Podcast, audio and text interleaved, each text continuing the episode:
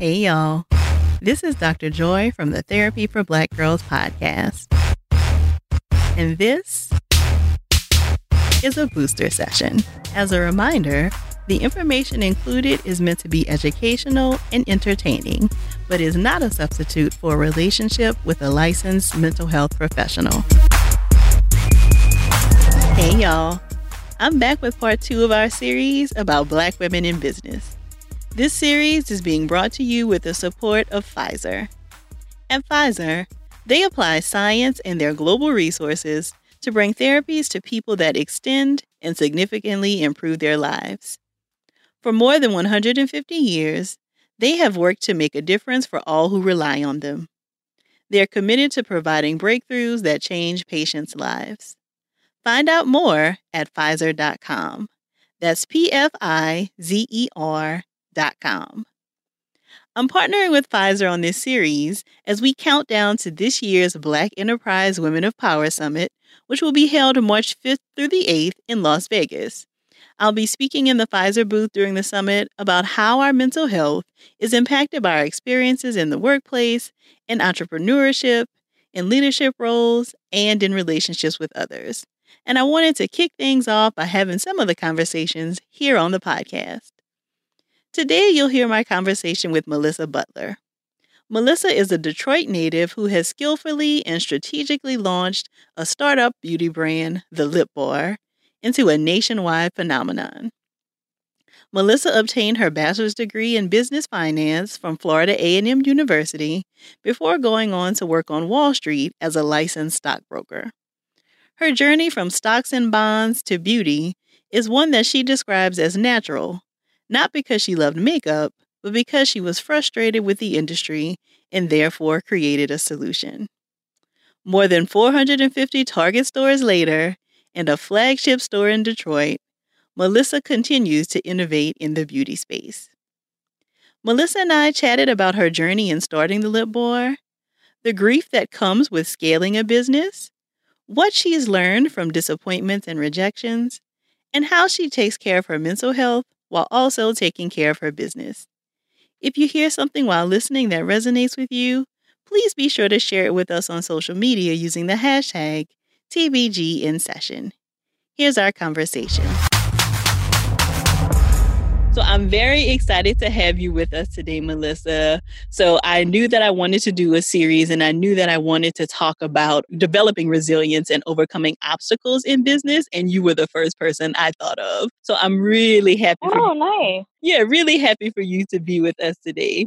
So I do want to get a little background for people who might not be familiar with Melissa and the Lip Bar. Can you just tell us a little bit about how um, the idea of developing a cosmetics company came to you? So I started the Lip Bar in 2012, and I had been working on it for a good 15, 18 months, something like that. And it really just came from my frustration with the beauty industry, its excessive amounts of chemicals, its lack of diversity, just this idea that beauty looks like one thing. And I was like, you know what?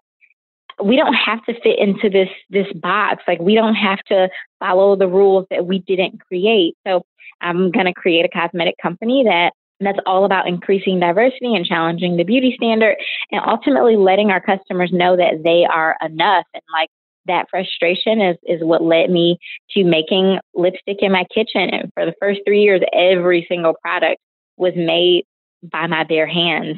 And, and, and it's just been an incredible journey. Now we're in Target stores across the country. We've expanded heavily beyond lip because for a long time it was only lip. And now we have you know, a makeup system that makes your makeup routine as easy as possible. So it's fun. It's hard. Oh, it's so hard. Oh God, it's so hard. But also it's like super fulfilling. yeah. So when you say it's really hard, what are the hardest parts for you? Oh God. I mean, so many things are hard. Every day is different, right?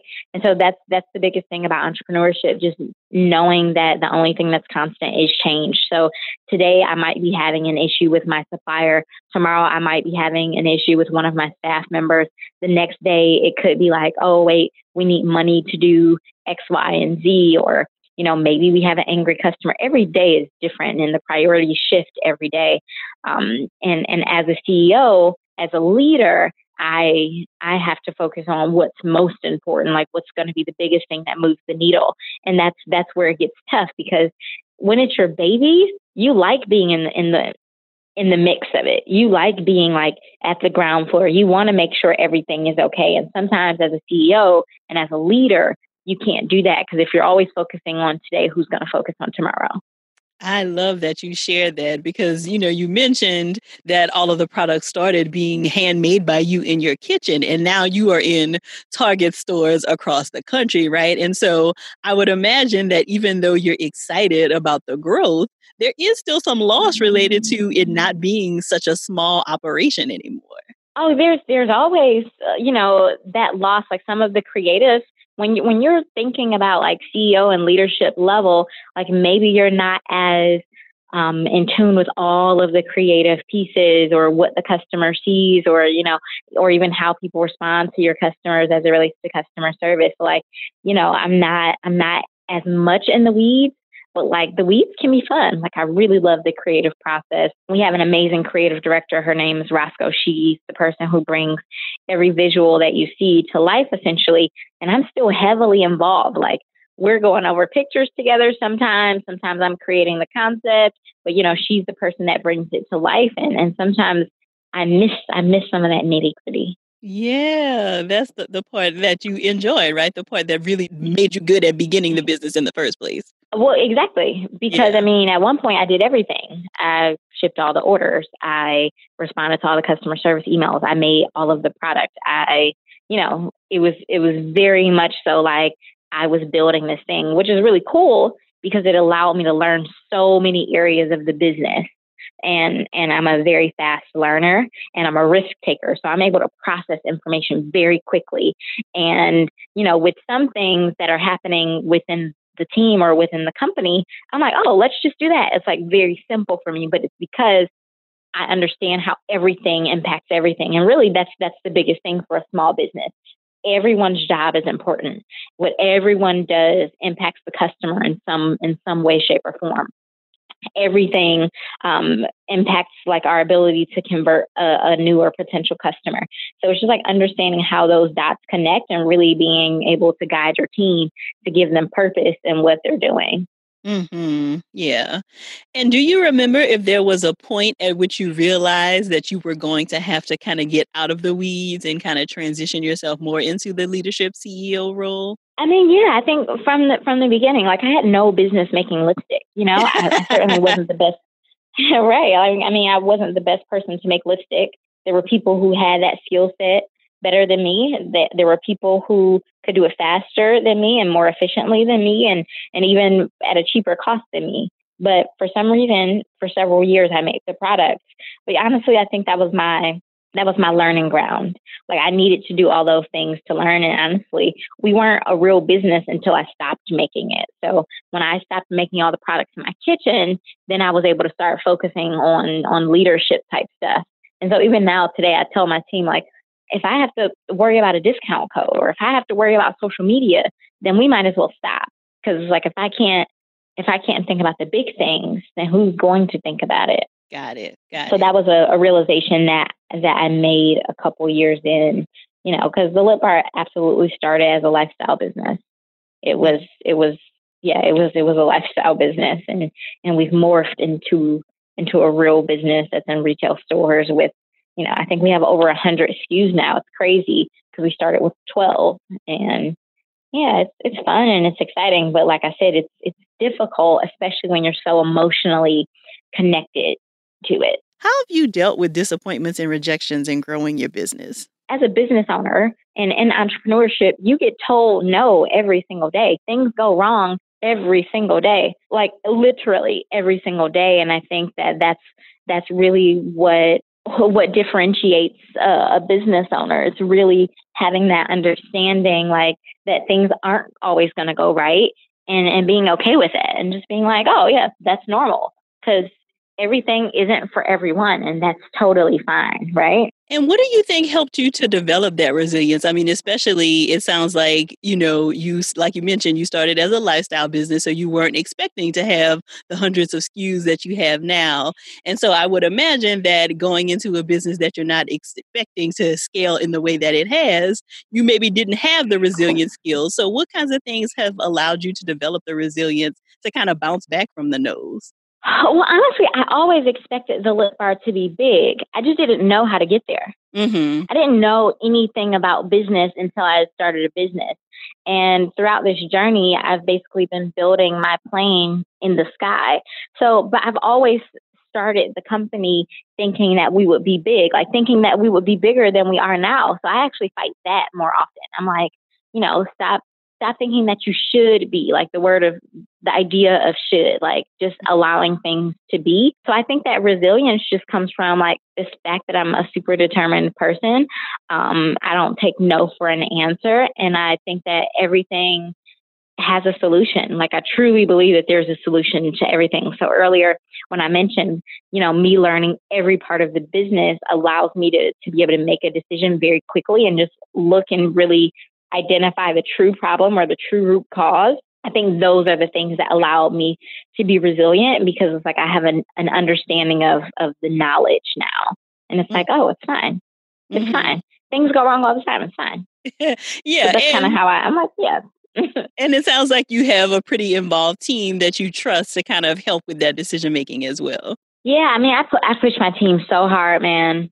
Um, a lot of times they hate me, and I think that's what what a small business is oftentimes like. I read a lot of business bios on everyone from Steve Jobs to Jeff Bezos and you know these these leaders from these very admired companies that we have and just kind of like looking at their story and, and understanding that sometimes it's that passion and it's that relentlessness that allows them to become these superstar companies essentially. And so I, I push my team the way I push myself. But as a business owner, like I'm fine with pushing myself because it's again, it's so emotionally attached to me, and I'm trying to figure out how to create a balance there with with my team because I work them and they're they're really really awesome, and I'm always pushing for more. I'm never satisfied, um, and I don't give myself a lot of pats on the back, but that's not that's not the behavior of a really good leader. And so that's something I'm actually working on. Mm, I love that you are so insightful as you're talking about, like, okay, yes, these are the things that I do really well, but these are also some things that I'm struggling with that I know I want to grow in this area. Yeah, you just got to be honest with yourself in life. Like, mm-hmm. that is mm-hmm. what life is about. Like, know who the hell you are and, like, be comfortable in that. Be comfortable with it and make the changes that you want to see. Or don't, but at least acknowledge that, you know, it is what it is. Like don't don't be blind to to how you show up in the world. I'm certainly not a person that's blind. I'm very um, reflective, and I, I understand who I am and how I show up, and and that honestly, like the way I show up is my superpower. Mm-hmm. And how would you describe the way you show up? Um, I can be very aggressive. I can be direct. I'm also fun and playful. I am a person who gets things done. Like I am an executor. I move very fast and I'm okay with that. That's not a work environment that's okay with everyone and that's fine, you know? So now when we interview people, I ask them like, how do you, how do you feel with like in fast paced environments? How do you feel about direct feedback? Like, are these things that's going to bother you? If like, if I say, Hey, what happened to this?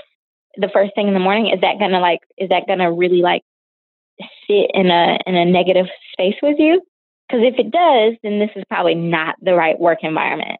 Like never disrespectful, but always just like very honest. So I am a very honest person more than anything. I'm going to tell you if it was right. I'm going to tell you if it was wrong. Right. You know, a lot of people are like the sandwich method. I'm not good at the sandwich method. I understand it. I think it's a I think it's a brilliant concept. but typically I'm just like, hey, this was off. Or hey, that was great. Like it's just there's there's no in between. I hate gray areas. I hate them. Mm-hmm. At all, I hate them, especially in any relationship, whether it's personal, professional, intimate. Like I hate gray areas. Like I just I just want to know. I want us to be very honest about where it is and what it is. Because it always is going to be whatever it is. So there's no there's no need to tiptoe around it. So I did an episode of the podcast a couple of weeks ago about protecting your dream and talking about how sometimes when our dream is in its infancy, you have to be very careful not to share it with like a whole bunch of people who might not be able to be as excited about your dream as you are. How have you been able mm-hmm. to protect your dream? Ooh, that is a great question. You know, I kind of talk too much. I'm going to be honest. So,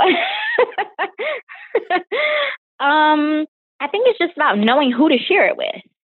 Because I think that there's always value in in putting this idea out there and getting perspective from people who you think are going to be like your target audience or who you respect within business or whatever it is, you know, whether it's business or personal, it doesn't even matter. But, you know, you putting it out there with someone who's either done what you want to do um, and that can be as simple as like, oh, I want to get married. Let me talk to a married couple about what this looks like.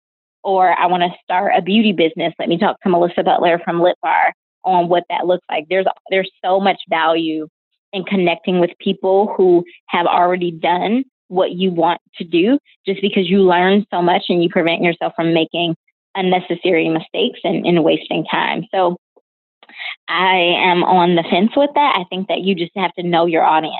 Like, I'm not going to tell, you know, I'm not going to ask my friend who isn't married about what it's like to be married. That doesn't make sense. But maybe I would ask someone who's been married for 15 years, like, okay, well, you know, how did how did it work in this in this scenario? How did you guys not kill each other? What was that first year look like when you guys moved in? You know, whatever it looks like, business, personal, anything. I think that there's a ton of value in and reaching out to people who who have already done what you want to do. Yeah, so really kind of making sure that you are checking in with people who have a vantage point and maybe some experience that can help you. Yeah, and you don't want to get into analysis paralysis. I'm definitely not suggesting that you go and talk to a million people. Talk to a couple people and then make your decision. Like make sure that your decision is your decision and don't base it on um, anyone else because I, I ultimately and honestly, you're the person who has to live with it. So you know, talk to a couple people and make your decision. But a lot of times, what we want is already inside. Like we already know the answers. We already know how we feel. We already know. We just, we literally already know. And you just got to follow that gut. You got to follow the intuition. You got to dig deep into into your your core, into your belly, and, and listen to yourself. So you mentioned already that you feel like a lot of your business has been kind of building your plane while it's in the sky, um, which has been a mm-hmm. common theme in, in these interviews that I've been doing is that so many of us are just trying to figure it out like as we go. Um, what tips would you have for people who are doing the same kind of thing? Like how do you keep it all together while you're trying to run the machine and build it at the same time? You got to learn from it. That's the biggest thing. My biggest piece of feedback for anything that you want to do. And I don't care if it's something as simple as like, oh, I want to start an Instagram page. Like, you've got to learn from it. Listen to your audience and know what works and what doesn't work. You know, if, if this is not working, stop doing it. If this is working, do more of that. And then always be willing to try some new things and test it. Because if you're not, if you're doing the exact same thing, then you're not growing. So always be willing to introduce something new. Always be willing to to track the data and understand like what's working, what's not working, and then ultimately, you know, you gotta you gotta make sure that you're pivoting in the direction that's going to give you the growth that you want. So I am curious, what excites you about having business that really is kind of centered around people of color? I guess I don't think about it in a way where it's like exciting. I think it's necessary. Mm. So it's like I've I've always felt beholden to tell the stories of people whose stories don't get told. And so that's essentially what we do at the Lip Bar. Like, yes, we have amazing products. Yes, our red lipstick boss lady is the best red you'll ever find on the planet.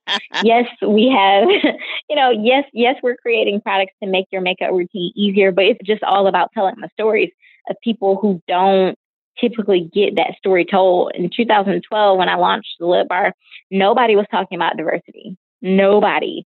And now everybody is like, oh, 40 Shades of Foundation, and you're super diverse, and you look at an ad campaign and, and you have your token people.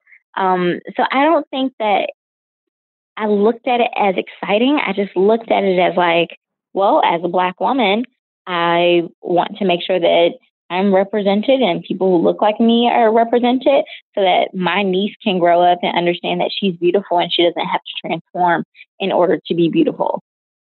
So black women have always been at the forefront of, of what we do, but outside of black women, it's literally just all women who have never had a voice or found a voice within beauty industry, whether that's like a Muslim woman, because you rarely see Muslim women in beauty. You rarely see Indian women or Asian women. You rarely see trans women. Like there are all these people who don't really get a voice within the beauty industry and that's always been our goal since day one it's been like okay how do we challenge the beauty the beauty standard and unfortunately the the, the beauty standard was a very linear one it was very much a european standard and if you didn't look like that or even if you were european but maybe a little bit more alternative maybe you had short hair maybe you have tattoos those people never saw themselves in beauty and i'm like but why people are so dynamic like, why are we looking at beauty as like a, a as one thing? Like, that's ridiculous. Mm-hmm. So that's that's kind of why, like, that's that's where the passion comes from. And the most exciting part of that is when our customers then thank us because they're like, oh, whether it's like I never thought I could wear a pink lipstick until you showed me, you know, the woman with the deep complexion and a pink like she gave me confidence. Or I never saw a trans person in an ad. Thank you for, you know, showing us that that this is also beautiful. So I think that is the exciting part. It's less about the brand, but more so about the people. Yeah, and I think you know when you read some of these books and you, you, hear people talk about like what makes businesses successful, it is really about the service piece and serving your community. Mm-hmm, mm-hmm, absolutely. Yeah. How do you take care of your mental health while running such a wildly successful business? I connect with nature. Um, I've recently started meditating. I'm about to go to therapy for the first time next week. Well, that's a lie. It's not for the first time. I went to a therapist um, at the end of 2019. I didn't like that experience though, and but that didn't deter me. So I made an appointment with another one who I, I'm really excited about. But I do a lot of journaling. And like I was saying earlier, you know, sometimes you want to talk to people about what's going on, but sometimes you just want to talk to yourself. Like it's rare that people are actually having like conversations with themselves or allowing themselves to truly process what's happening in their brain. And like my brain, like I have a very difficult time turning it off. Like it's incredibly difficult for me to sleep sometimes. And so I found that journaling and, and meditating are, are a couple of those things that, that help me to relax or even just connecting with nature. Whenever I'm super stressed out, I just like go on a nature trip. And it reminds me of how big the world is and how small I am, but how, you know, the universe created all living beings and, and you know, that I am in fact worthy. Love it. I'm really happy to hear that you're incorporating journaling and meditation. We talk about that a lot on the podcast just because you're right. Like we often have so much going on that we're not quiet and still and so journaling and meditation can be a way to get some of that stillness into your schedule. Yeah, because it requires you to take a second and process. And I really use my journal as a safe space. Some people don't feel like they can write everything in their journal because they're like, but what if somebody finds it? I actually don't care. Like I left one of my journals on a plane and I'm like, if somebody reads it, then they know my life and just so what? Like I'm so happy that I journal those feelings. I couldn't even tell you what it says right now. And I literally left my journal on a plane and, and I just got another one and started again. like, all right, well, these are my feelings for, for this day because it's like at the end of the day, like you just got to be honest with yourself. You have to create moments for yourself to process and like and truly be honest with how you feel in the world. If not, you will take it out on other people. Mm-hmm. You will mm-hmm. take out these, or or you'll act out without even knowing why you're acting in that way, or why why certain things triggered you because you've never even acknowledged your feeling on the matter. Absolutely. That is definitely going to happen. I often say either you deal with the feelings or the feelings will deal with you somehow. Mm-hmm. Absolutely. Yeah. so, what's next for the lip bar? Is there anything exciting that's coming up that you want to share? I mean, honestly, we just dropped eyeshadows today. Like today. Oh, That's why today is so crazy. Wow. Um, super exciting just because eyeshadow, I have always thought that eyeshadow was intimidating, like not knowing what colors work on me or where to put them. And so we made some really cool liquid eyeshadow that you don't have to have a skill set. You literally just swipe it across your eye and blend it with your finger and you're done. It takes like 20 seconds. We also created these mini travel palettes because I found that people were essentially buying these eyeshadow palettes but only using the same four colors. So we we curated these mini travel palettes that are like your your exact four colors for your complexion, so you don't have to waste time, money, space, etc. So yeah, girl. I mean, life is good. Life is crazy. We launched eyeshadow today you know we're just we're just trying to take over the world essentially. Yes and i love that there's so much intentionality behind your products like the fast pace like getting away from like buying tons and tons of products and using just the one yeah. you love. It's like for what? Like so many people have products that they either don't use or don't know how to use because the product don't work for their complexion or it's so ridiculous actually. So i'm like this is silly. Let's create things that people can actually use that really works for them and makes their makeup routine easier. And that's our big goal right now. Love it. I'm excited to see those. So, where can people find you online? What is the website for the Lip Bar and any social media channels you want to share? So, our website is thelipbar.com. We're in Target stores across the country. If you go on our website, there's a store locator that'll tell you which stores we're in. And if you're in Detroit or ever in Detroit, we have a flagship store in our downtown. We're really excited. We've been in business for almost eight years now. The company turns eight this weekend, and we can't believe that. We've had such an incredible community supporting us, such an amazing team really helping us to grow to this point. So I'm just grateful. The entire Lip Bar team is grateful. So thank y'all. Thank you so much, Melissa. I will let you get back to your launch. well, thank you for taking the time. I appreciate it. And thank you for everything you do. We, oh, we need to talk you. about self care and, and mental health. Absolutely. Thank you, Melissa. Have a good one. You too. I'm so thankful to Melissa for chatting with me at such a busy point in her schedule. I hope y'all will join me in checking out the new eyeshadow products. To check out more information about Melissa and all the great products available at the Lip Bar, Visit the show notes at therapyforblackgirls.com slash Melissa. Don't forget to share your takeaways with us on either Twitter or in your IG stories using the hashtag TBG in session. And if you'll be attending the Women of Power Summit, definitely let me know. I'd love to see you there. Stay tuned for the final part of our series dropping next Friday, where we'll chat with another amazing woman in business.